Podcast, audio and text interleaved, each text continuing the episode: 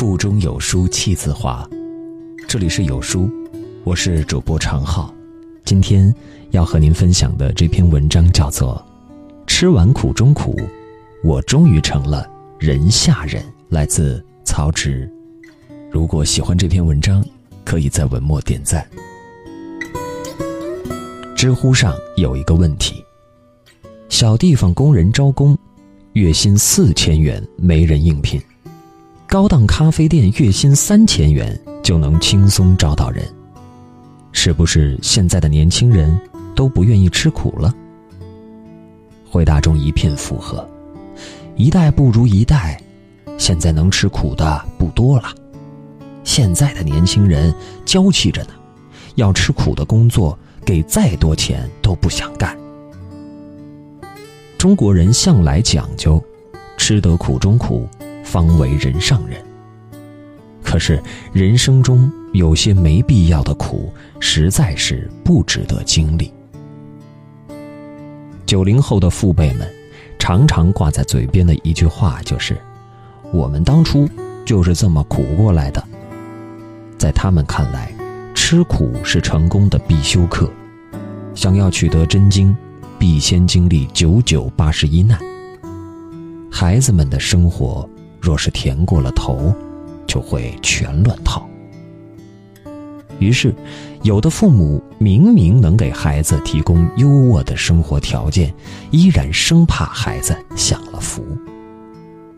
一位网友分享了自己的经历：他的父母靠批发水果白手起家，经历过苦日子，终于有了现在的富足生活。父母总是告诫他，不要把福想到前面去了。他上大学后，暑期同学们去民企大厂实习，他被父母叫回去卖西红柿。他抗争了几次，父母坚持认为，天天坐在办公室里吹空调有什么用？年轻人还是要多吃点苦好。为了锻炼他，父亲。专门让他自己开车，从所在的小县城到一百公里外的市区里去摆摊儿，三十多筐的西红柿要他一个人搬上搬下。他回忆起那段日子，每天被城管追着跑，受尽了白眼。但这种街头奔波和小本买卖对他所学的专业没有任何帮助，他和同学之间的差距。越拉越大。毕业后，同学凭借丰富的实习经验，或民企转正，或拿下心仪的 offer，他的简历空空如也，最后去了一个保险公司做最底层的业务员，有时候连生计都难以维持。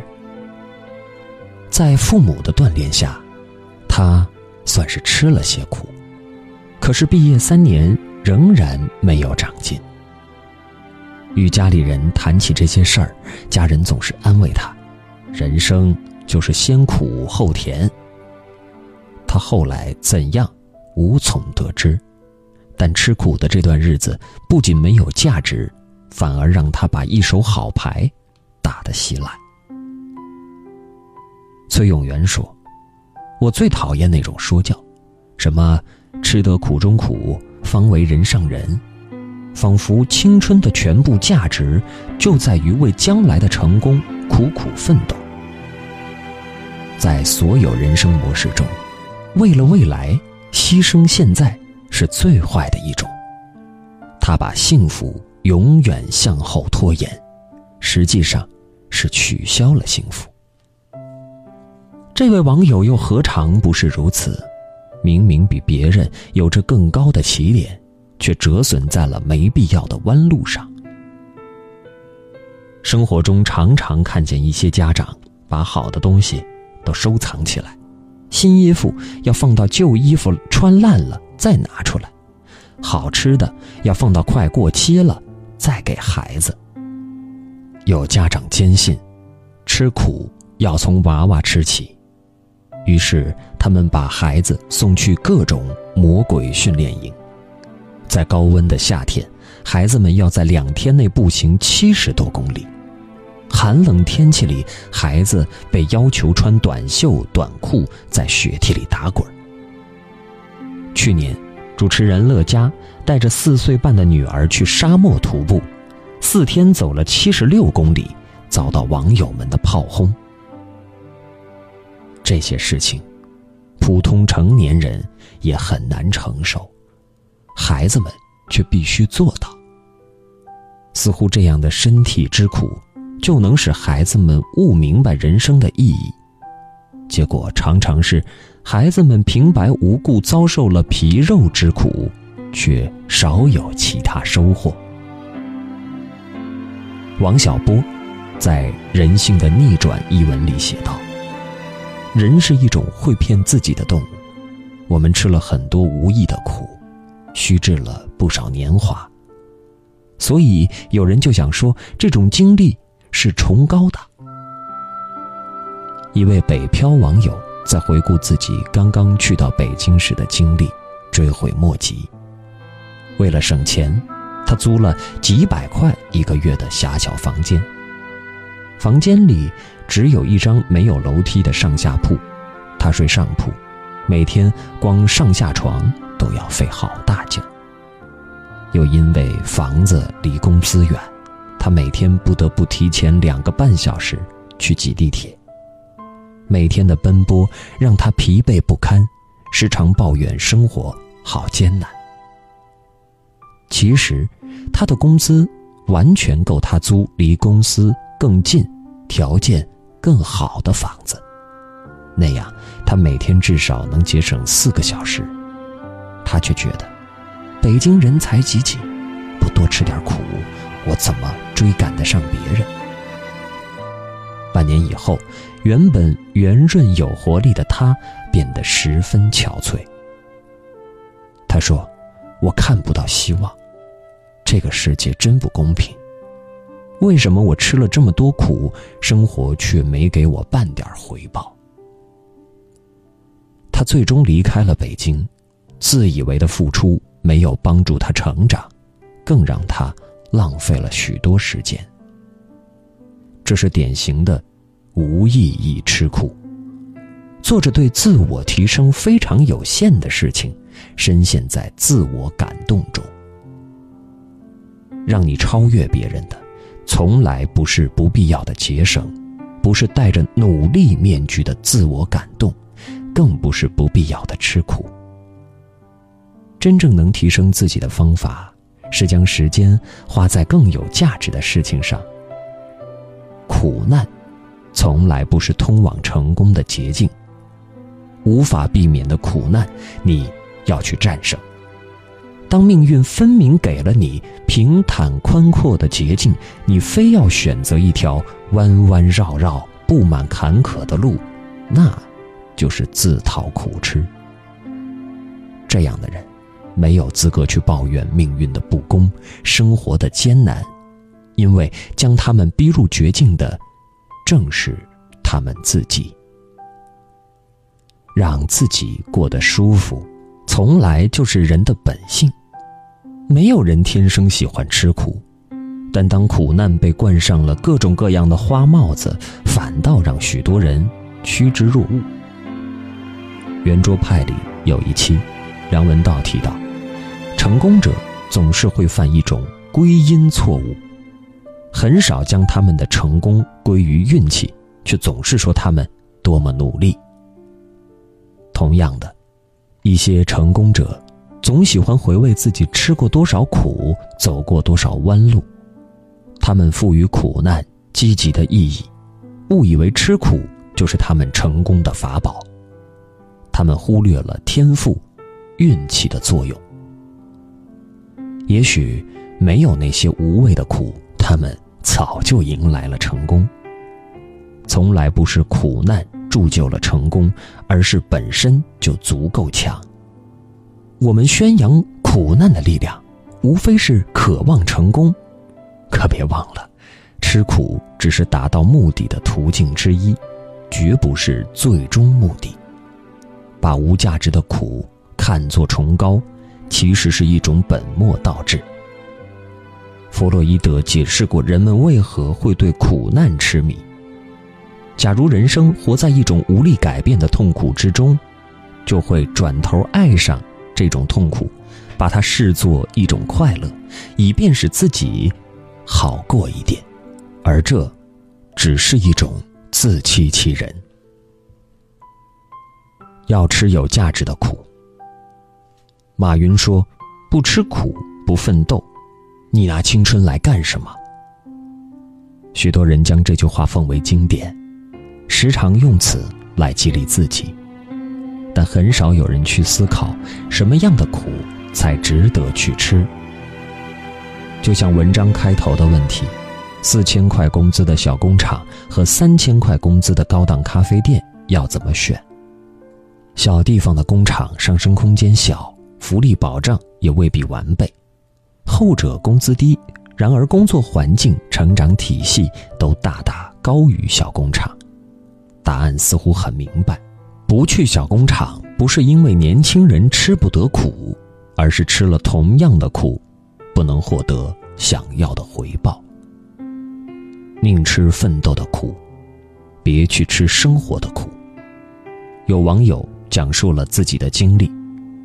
大学时，自习室的环境很差，板凳硬，空调冷。同学小 A 是个会生活的人，他用心布置自己的学习环境，坐垫、零食、午睡枕、小毯子应有尽有。另外一位同学小 B 对这些从来不上心，他能坐着硬板凳坐到腰疼，穿着单薄的衣服被空调吹感冒。每次劝他多穿点衣服，他总不屑一顾。我才不像你们那么娇气，吃不得苦。可他去了几天，就不想去了。娇气的小 A 坚持了下来，因为在他看来，在舒适的环境中学习是一件享受的事儿。生活中也有小 A 这样的人，很少让自己在生活上受委屈。但只要环境舒适，他们能坚持高强度工作和学习。足球巨星 C 罗在生活上从来不会让自己吃苦，穿大牌、住豪宅、各种豪车换着开，聘请了专门的营养师、医生、理疗师和厨师。可他训练起来，比谁都能吃苦。长期的锻炼。自律让三十三岁的他身体机能依然维持在二十三岁的水平。享受生活，同样享受奋斗和吃苦。陈蒙曾对柴静说：“痛苦是财富。”这话是扯淡。姑娘，痛苦就是痛苦，对痛苦的思考才是财富。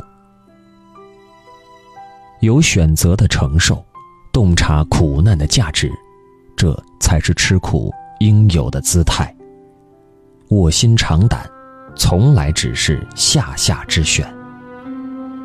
给文章点个赞，千万不要吃了许多苦，最后做了人下人。今天的文章就读到这里。在这个碎片化的时代，你有多久没有读完一本书了？长按扫描文末二维码，在有书公众号菜单免费领取五十二本共读好书，每天有主播读给你听。好了，这就是今天跟大家分享的文章，不知你是否有所感悟？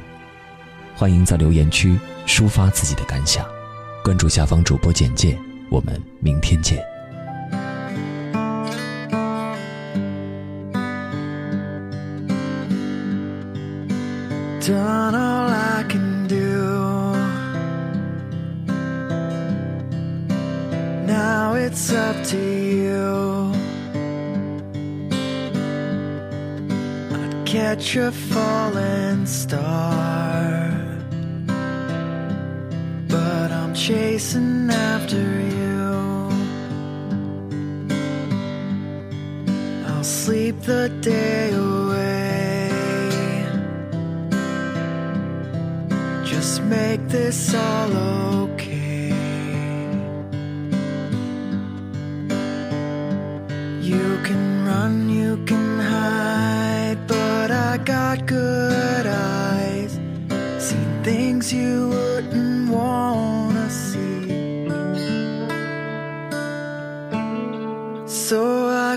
My eyes.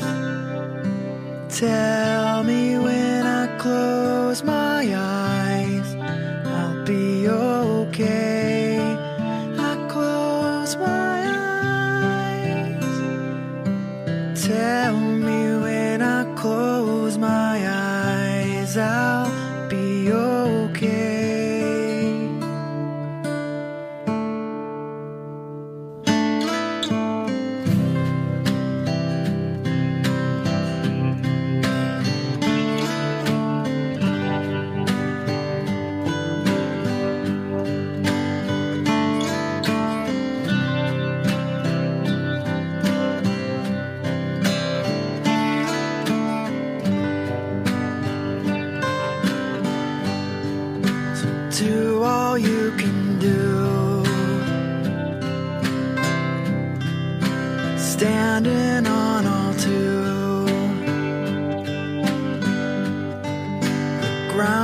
getting soft. It breaks your fall, that's true. You can run, you can hide, but I got good eyes. Seen things you wouldn't wanna see. So I close my eyes.